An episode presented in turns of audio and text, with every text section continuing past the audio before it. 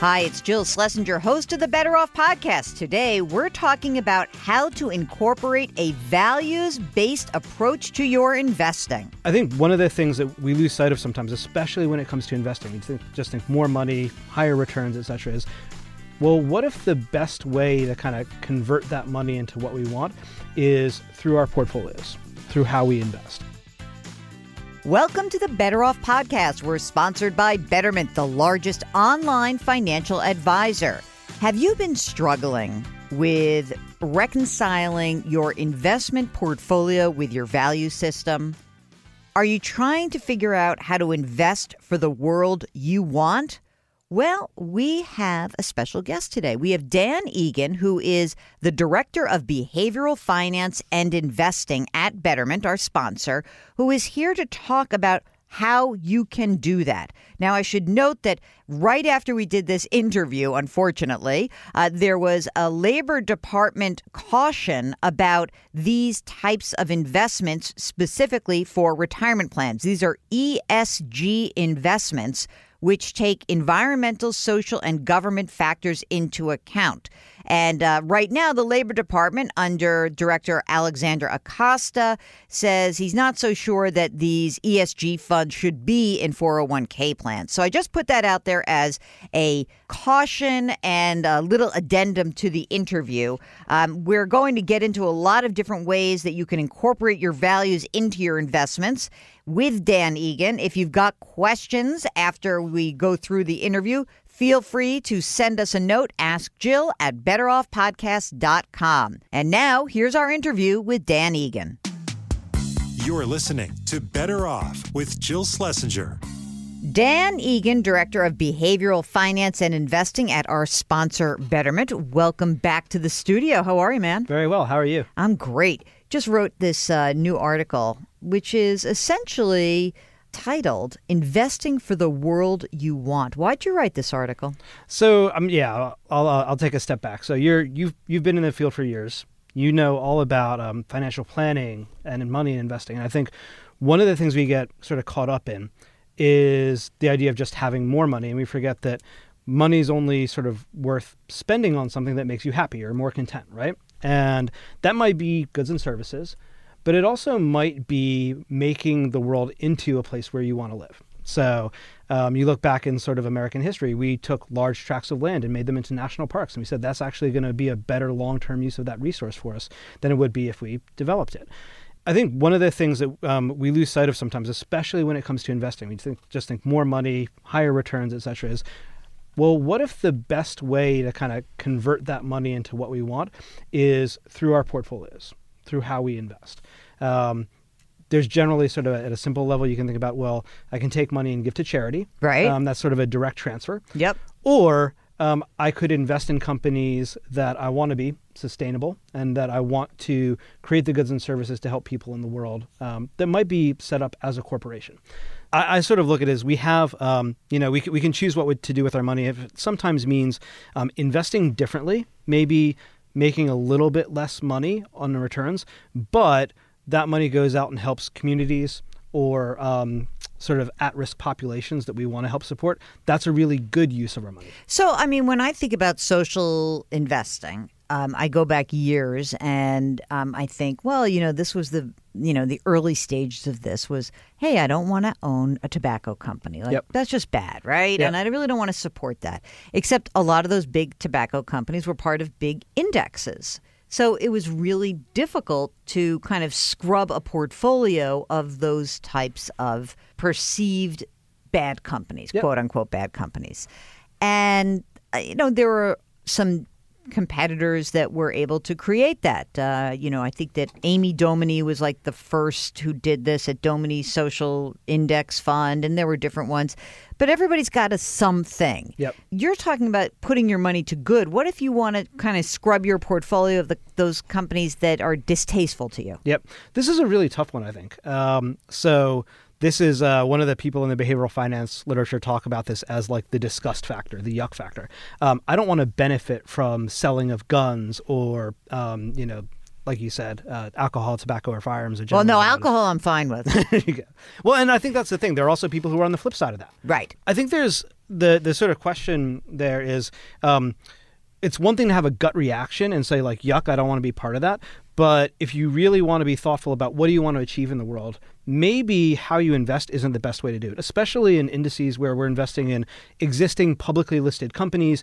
Um, you're not really going to influence their share price too much by trying to divest from them. And oftentimes, somebody who is greedy and doesn't have your same moral point of view is going to come in and buy that up at a cheap price anyway. Mm. So um, I think that that's the most interesting thing is like getting over the initial hump of like how I feel about something and saying, what's the most effective way to change the world in the way towards towards the, the way I want it to be.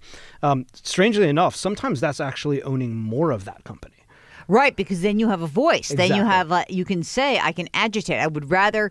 So, for example, there was this big controversy, obviously after Parkland, yep. and people were saying, well, maybe we should get these big mutual fund companies or investment companies who own tons of stock to agitate with these companies and essentially say stop making these crazy guns that kill you know so many people like one thing to have a, a shotgun or a rifle yep. or a handgun but we don't really need these semi-automatic military yep. guns manufactured is that plausible in this day and age? So I think we haven't seen it done very well at scale yet because it's cheaper for sort of most funds to manufacture something where they say like we're just going to divest of this specific thing that we don't want inside of it. Engaging with management is much tougher. It takes a little bit more uh, of a, a, desire to really change it. But think about it this way. This is something that hedge funds have been doing for the longest time they build up up to like a 5 10 15% stake and all of a sudden they demand a seat at the table. They demand that management changes their practices or even ousting the ceo um, i've seen activists getting involved in management discussions with as little as 1% of the company's outstanding capital. Talk about incorporating your values into your investments but also adhering to a passive investment strategy. How do you reconcile those? So I actually I've grown to have a slight uh, frustration with the whole passive uh, term. Just really, I why? Like, I think people overload it with too many different meanings. Okay, um, let's let's so, say let's talk about the meaning that you think about when you say passive. Sure. So I think the meaning that I mean is not trying to second guess the market too much and, and paying too much in order to play that game. Mm-hmm. So you can think about um, maybe I trade a lot of stocks myself and I'm paying commissions when I trade, or mm-hmm. maybe I buy a mutual fund that says it's going to beat the market and I pay more in management costs. Um, that sort of second guessing the market or really like having high cost of turnover of trying to beat it, that's definitely something that I would avoid. But some people say, oh, well, that means that you just have to track the index perfectly. And I don't think that's quite right. Well, I think of a passive, I think of it as maybe closer to what you just said, which is I think passive is two things. I think that number one, it's not mucking around with your investment Absolutely. structure once you create it. That's an easy one.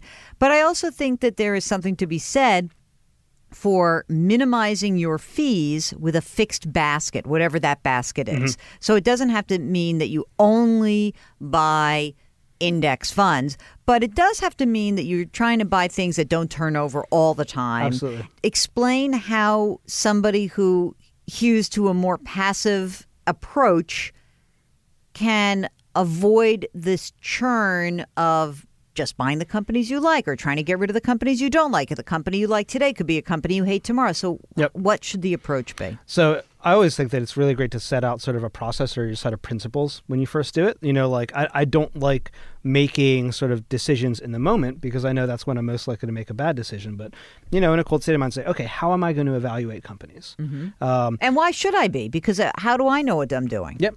Um, and I think that's where it's worth paying a little bit for an intermediary to just basically outsource that. I don't I don't cut my own hair. Um, I'm happy paying somebody to do really? it. I'm sure. I'm shocked that you say that. looking at your hair right now.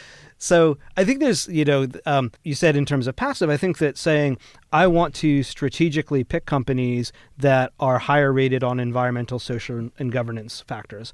Um, there's going to be a third party who does that systematically. They're going to go in and look at how the board's operating, whether or not the company has. And what are those companies? Are those accessible? If I have a Betterment account, is that something that's accessible? Is there Absolutely. an algorithm for that? So one of the things that, um, again, coming back to what view ourselves as doing is taking customers' desires and trying to figure out the most effective way to achieve them.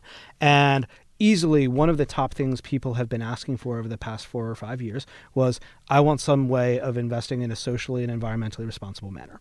So I would guess about 18 months ago, we launched our SRI ESG portfolios. Can you uh, stop with your alphabet soup? Sorry. And so, Yeah. ready? Yep, Let's yep. do that again. So, tell me, what does SRI mean? So SRI uh, is socially responsible investing. ESG is environmental social governance. And both of these are ways of basically saying we want to assess companies on things other other than their profitability, other than their share price. Um, there, some even go so far um, as being B corps, which are built into their corporate structure, is that they want to follow certain ethical standards. So, if you want to invest in a way that says I want to overweight companies that basically are acting as good actors in the uh, the marketplace, um, even if they aren't the most profitable. It's a way of rewarding them for taking that hit and doing it in a systematic, transparent manner. Talk a little bit about um, what you give up potentially when you say a little bit. What what does that mean? If I need a way to quantify, because I'm willing to give up a little bit, but a little bit means something different to every single person. Yep. So there's there's the weird thing. We we sort of say that because your portfolio is going to be a little bit more concentrated, right? So you're not going to have the full diversification. You're going to avoid some really bad actors. Um, and that just puts you into a slightly less diversified portfolio. At the end of the day, we're not really sure what's going to happen. It really could be that companies that follow these ethical standards actually end up outperforming. You could end up doing better. Um, so, from a risk management point of view, it looks like, oh, it's a, li- a bit less diversified. Um, there's going to be a little bit higher cost because we have to pay people to continually assess the companies. But we don't know what a little is because we're going to only know in hindsight. And what about on the fixed income side and the bond side? Are you avoiding those companies that are issuing bonds in the same exact way? Same screeners? So there's not as much out there right now to do that, um, especially not in the ETF space where there there's sort of more transactional volume. Um, we are seeing more and more of it, and I do think that the ability for companies to raise debt is probably going to be a lot more. They'll be more sensitive to that if they need to do it. So um, I do think that corporate bonds that follow ESG things, I've seen two or three come out in the past year. It's a very interesting space to look at, but they're also just not big yet. They're not a big part of the market. Because you could say, oh, I want, you know, I, I really would like to avoid some of these bad actors, but Yep. then you end up owning the bonds of those bad actors anyway. Very true. Uh, corporate bonds make up a relatively small part of the overall f- fixed income basket compared to treasuries and other nationals, but um, you're absolutely right. Can I ask you a question? Yeah, why not? So you've been a CFP for years, I know, so many years. so many years. You must have had these conversations with clients too. You know, Mm-hmm. yeah. like I, I, I have them with Yeah, three hundred thousand clients. But uh, remember, I have not been in practice for almost 10 years. And in that, it, when I was in practice, there weren't as many alternatives.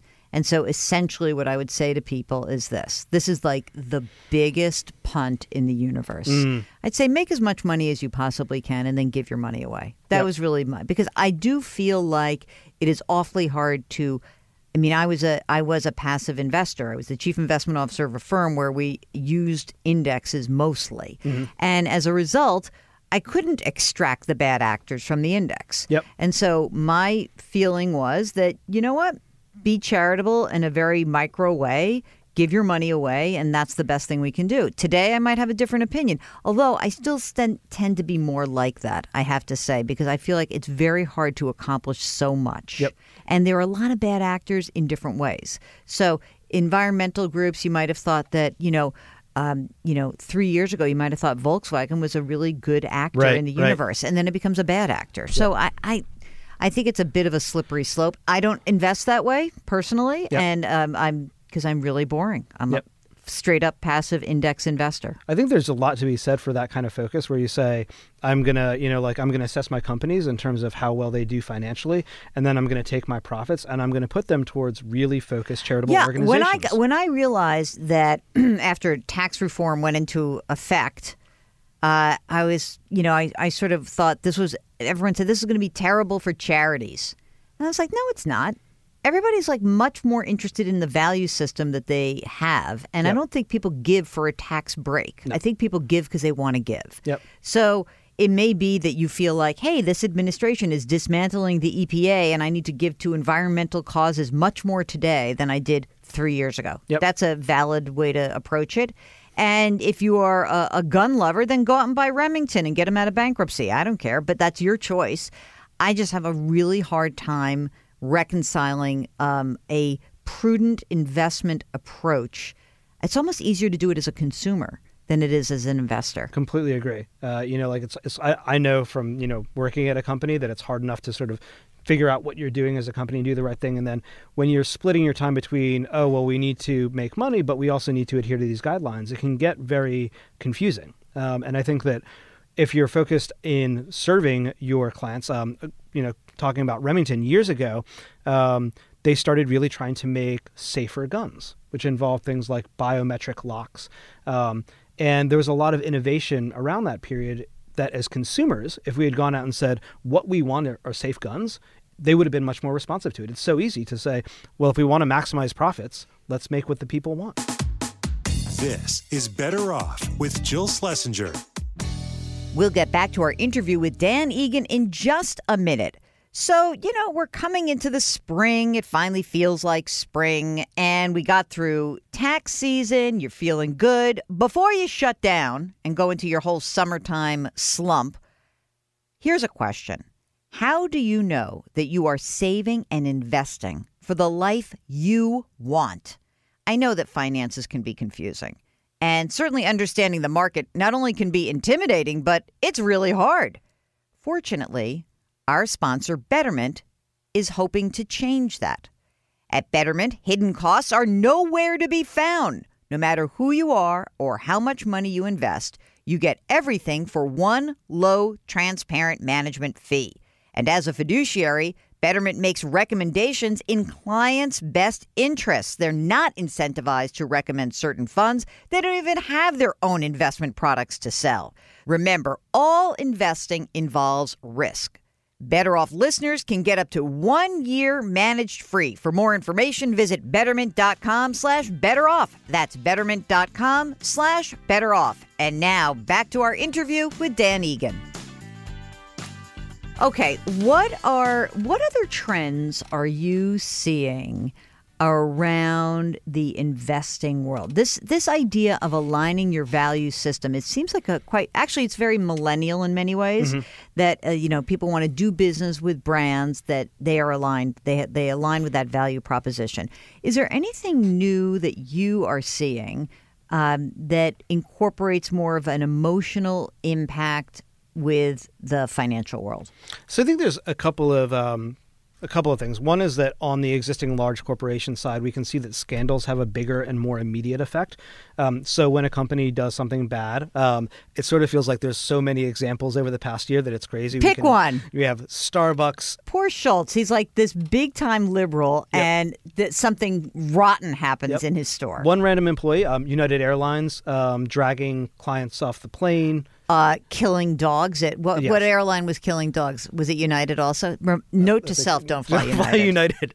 Um, so I think that there is because of the fact that we're more connected. There's more sort of like a, a social network and herding effect going on. That there can be immediate hitbacks on like this is something that was really bad and you really need to fix it and show that you're you're um, sorry for it. On the other hand, I kind of feel like it's a flash in the pan. Like we said, they come, they go. We kind of remember that maybe we don't want United, but how do you reward United or somebody else for changing things? Um, and in that case, I think that um, on the opposite side of it, more sort of towards um, crowdfunding or direct impact investing, things like Kiva, where you're able to say, that here's an individual who, um, you know, basically needs to refinance their um, student loans, and I want to help them do it. Um, the ability to connect with people who are basically good bets from a sort of charitable investing point of view has gone up dramatically, and I think that um, you know if you if it means that you occasionally make a little bit less money, you can chalk it up in your mind to saying, well, the point of that was to do good, and if I if I achieve that, I'm okay with it. And a lot of the big banks have arms of their investment banks that are trying to really do these micro lending and socially impactful investments, but these are not something that you and I can necessarily invest in. So, how do we bring that to the masses? I think. I mean, I think it's happening. I think it's going to continue to happen. Um, I always like uh, another element of it that uh, is sort of a a less um, appreciated part of this is that technology is playing things. So. Um, in I believe it was Africa, um, they had M-Pesa, which is basically a way that you can pay bills and transfer money over your phone. And this uh, cheap mobile phones and the ability to transfer money over the phones allowed people to figure out which markets they should be selling their fish in and allowed like a lot of improvements in the standards of living. The other thing it did is allows us to track and learn from things faster. So technology usually records down that data just as part and parcel of what it does. And if we then can learn what works and what doesn't work even faster, it makes putting money into those sort of charitable exercises all the more attractive. Interesting. So there's been no bear market since Betterment has been in existence. There are a lot of people who are inve- younger ones who have not lived through a bear market. So, Yep. what messaging do you want to give to them? Because you are you're you're a left brain, right brain guy. That's what behavioral finance Yep, is, absolutely. right? So, what can we do when we have one of those churning, horrible days? Yep. And the Dow's down a thousand points, or the S and P's down five percent, and it's scary. What is a good way for people to acknowledge I'm freaking out, but not do anything with that feeling? I think the first thing you said is one of the most important, which is far too often financial advisors come out and they say like, "Do nothing, stay the course, ignore it," right? And it's like, that's you know, it's like being a kid and like having an itch, and just saying those things is the hardest thing in the world. It's not helpful. Um, so the first thing is to, uh, I think, think about it in the context of when you need the money. So far too often, um, you know, like I, I was looking at this um, back. Do you remember in early 2016 when the markets dropped? Yes, I remember it was the worst first three weeks in the market Right, ever. exactly. That's something weird like some that. some st- stat like Yeah. that. Um, I remember looking at my retirement account and being like, I was down, I don't know, some significant percent. I think it, it ended up going down 15 or 20 percent. Um, but how much I needed to save for retirement had gone up by something like $25 a month. Oh, that's interesting. right? So there's this thing that's kind of like we get so, uh, and this is really the issue with humans. If I could, if there's one thing I could fix, it's that we would stop being so focused on the right here and right now. Stop being so human, Dan. Yeah, yep. Um, hey, you got to have goals. You got to have I hear ya. to change here. Um, that you know, like the, the part of I think um, the journey is to live through those sorts of things and know that they're going to happen. Um, if you try and sidestep them, you're kind of not doing your job. I think of investing is part of you, you bear risk and you get return back. In other, if you're not bearing risk, you should be in a savings account. Dan, as the great Alanis Morissette once said, Uh oh. the only way out is through. You do have to go through these Exactly. times, and actually, the the more that you go through it, the better you get. May is going to mean that this is the second longest recovery on record. Yep. Okay, I'm freaked out by it because I know that we are not going to all of a sudden rescind the business cycle that we will have a recession so all i want is to for it to happen Yep. and i want there to be a bear market and the longer this goes on it's like the longer it goes on the more uptight i get Yeah. because i know it's going to happen Yep. and i do feel like there is a bit of investor amnesia that goes on so i worry you know now i don't have a company i don't have to care right but i do worry that people become a little fat, dumb, and happy. Yeah. And they forget that bad things can happen. Let me let me moderate that a little bit. Why not? All right. So I've been moderated before. There have been uh there have been two, only two in the past. I don't know what is this, 150 years of our financial market. Only two times where something that bad happened. So there was So- 1930 good. I didn't and live through- 2008 9. So I got that one out of the way. Yep. But there'll be another 20% decline. That's no big deal. And there'll be a recession, and a I think- recession will last for a year. Big deal, right? Yeah. I mean, if as long as you don't lose your. Please don't hear that the wrong way, everybody. I know that that bad things happen during recessions, but it won't be. What you're saying is the Great Recession yes. is unlikely to recur. These these things we remember them. Think about like we don't remember we don't hear the news about all the car crashes that happen every day, but we hear all the news about the plane crashes that happen. When things are rare and horrible and really salient, that's what stands out and that's what we remember. I like the idea that it's unlikely that a cataclysmic event will occur. However, I do think only looking at the optimist upside is dangerous and that we want to remind people that hey just because times are good right now doesn't mean you don't have an emergency reserve fund or it doesn't mean that you shouldn't continue to save because everything's going up you know forever that Yep. we still need to do the work right Absolutely. I, I think of it as um, we need to make lots of smaller good decisions and not worry about making one really bad decision. So um, over the past five years that Betterment's been around, we have seen, I believe it's five corrections, so a fall in the market of 10% or more, and that one fall of 20%, just over 20%. Nineteen point nine. It wasn't a bear market. Wow, you 2011. you- on the point. All Mm-hmm. right. Well, it's Uh, just I'm telling you that when you go look it up, everyone's going to say this is the second longest bull market on record because that one 19.9 percent drop in this S and P when we got the credit downgrade. We got so close. got so close. Like, just do it. So I sort of think about it this way: we uh, like we have all of these fire drills, let's call them, these drops of ten percent. And if you make, if you freak out every time there's a drop Yeah. of ten percent, and then you're out of it for the following year, right? Then you're actually in just as bad a place as if you had done nothing when the market dropped ten percent. Although there are good things that you can do to avoid a disaster. That's why we buy life insurance, right? It is Yep. unlikely when I'm 30 years old that I'm going to drop dead and leave my family destitute. So I transfer the risk and I buy life insurance. Yep. But what you're saying is, as an investor, you don't really have to necessarily contemplate that. No, I, I think that you know what we what we miss out on is we get so focused on what's the market doing, is it dropping, should I react to this, and we're not thinking about maybe you know like a month ago I should have been talking to my boss about a raise because then I could save some more money. Maybe I should have been figuring out some kind of side hustle. Um, like the best way to be on track for any big financial goal is to figure out some way to save a little bit more money. It's really hard to make money in the stock market, especially in a risk-free way. Right. And so the the bottom line lesson I think is that the save more spend less still works Yep. and that your investments aren't or your house by the way is not supposed to rescue you from that for for lack of saving. Yep. It's just like wow, it's nice if you beat inflation. Okay. So what is the most important thing that you want people to remember from this whole interview? I think it's it's um to think really clearly about what you're trying to achieve and then pick whichever method is going to be most effective, right? Um, I personally I, I give to a number of different charities, and when I do that, I look at it and I say like. I really want to like I want to use this money. It's part of my money. I'm spending it in some way. I want it to be really effective. So go out there and do the work on number 1, what are you trying to achieve and number 2, what's the most effective way to achieve that goal? And remember, we had um, right around Giving Tuesday, we had the guy from Charity Navigator on, which is one of the reasons that we love that organization is that it helps you kind of use the same methodical approach when you're giving money as you are investing. And really, what I would say for everyone listening, you, you spend so much time worrying about some of the some of the worries around the markets and and I think to hear Dan say, look, it's more important that you're saving a little bit more. Figure that out. I'm not saying you should not go on vacation. Go on vacation if you want. But stop freaking out about the investment side. Concentrate on the things you can control. If you did you just get a big tax refund? Yep. Was that was that something that you meant to happen? Why?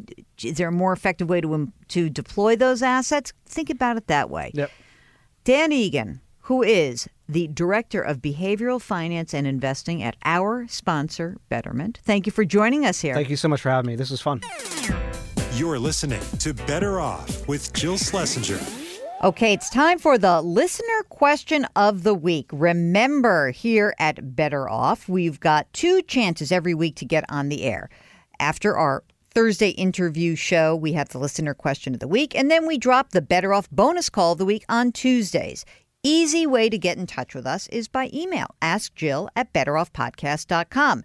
Ask Jill at betteroffpodcast.com. Right now, we are going to talk to Lisa from the nation's capital. Hello, Lisa. Welcome to the program. What can I do for you? Hi, Jill. Um, I would like some help with my retirement planning. Okay. So I'm self-employed. Uh, I'm a property manager, um, and I manage about five units. Uh, I'm married, and um, thus far, my husband has done the bulk of our retirement savings through his work. Uh, he has a 401k through his work that we've been maxing out for a number of years. Um, and then I have a smaller IRA, and he has a small IRA that he rolled over from a prior job. Okay. Um, and we are getting to that point where our income is going to pass the threshold where we can no longer contribute to my Roth IRA. Um, so Ah. I'm wondering what options I have once that happens. Okay. So, how much do you earn as a self employed property manager? Me by myself, Yep. I make 40. Okay. And he makes how much? Let's see. Um, well, combined, we pull in about 240. So he's he's right around 200. Okay, great. at his work, is his 401k, is it, it's a traditional, not a Roth, right? Right. And you've been contributing to a Roth IRA yourself, right? Yes. How's your cash flow on the 240 combined income? How are you guys doing? Um, we're doing pretty well. So we put between 20 and 24 percent of our monthly income pays our mortgage. Uh, we own an apartment in DC, Mhm. um, and then we put aside between 25 to 30 percent of our income between long and short- short-term savings, That's and that includes our retirement savings. That's awesome. So, how much money do you have in the bank right now? Um, what just in like savings accounts? Yeah, like safe, boring stuff. safe, boring stuff. About twenty thousand. Okay. You got kids? I do. How many? I have two. How old are they? They are eleven and five. Do you do any savings for um, education for them? They each have five twenty nine accounts that we've been contributing in since they were born. Wow. How much money is in each account?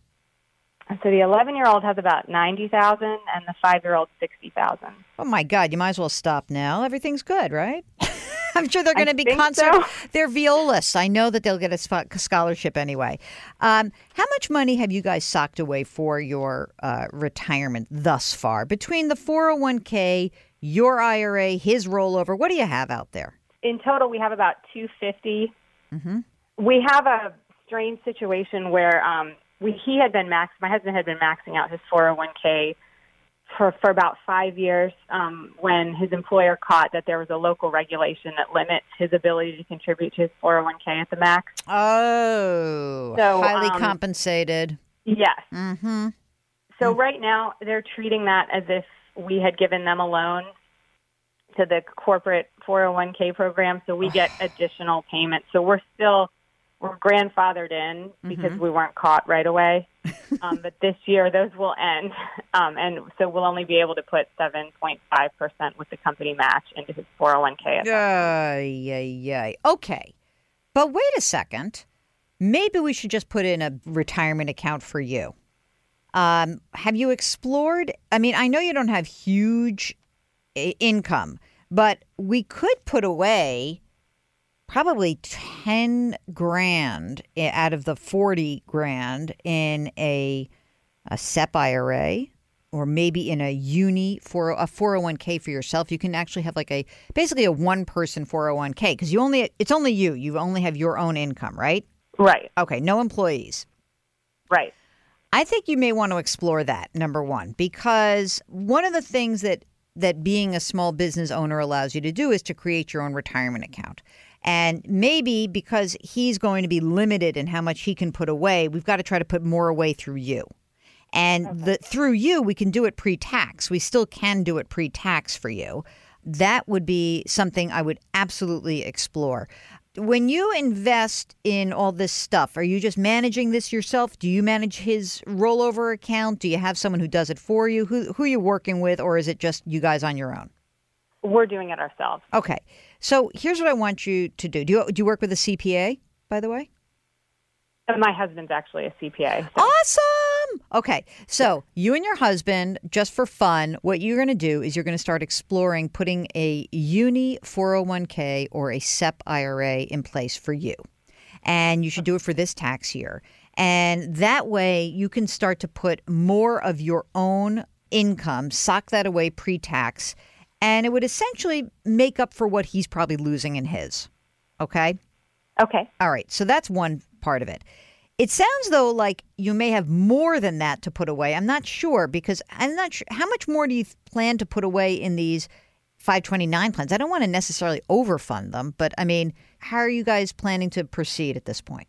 Um, well, right now we have like regular monthly payments that we make into the 529s account. They're automatically deducted, um, and we've been doing that for many years. It sounds to me like you're putting money into retirement, money in the 529. And do you have non-retirement investments?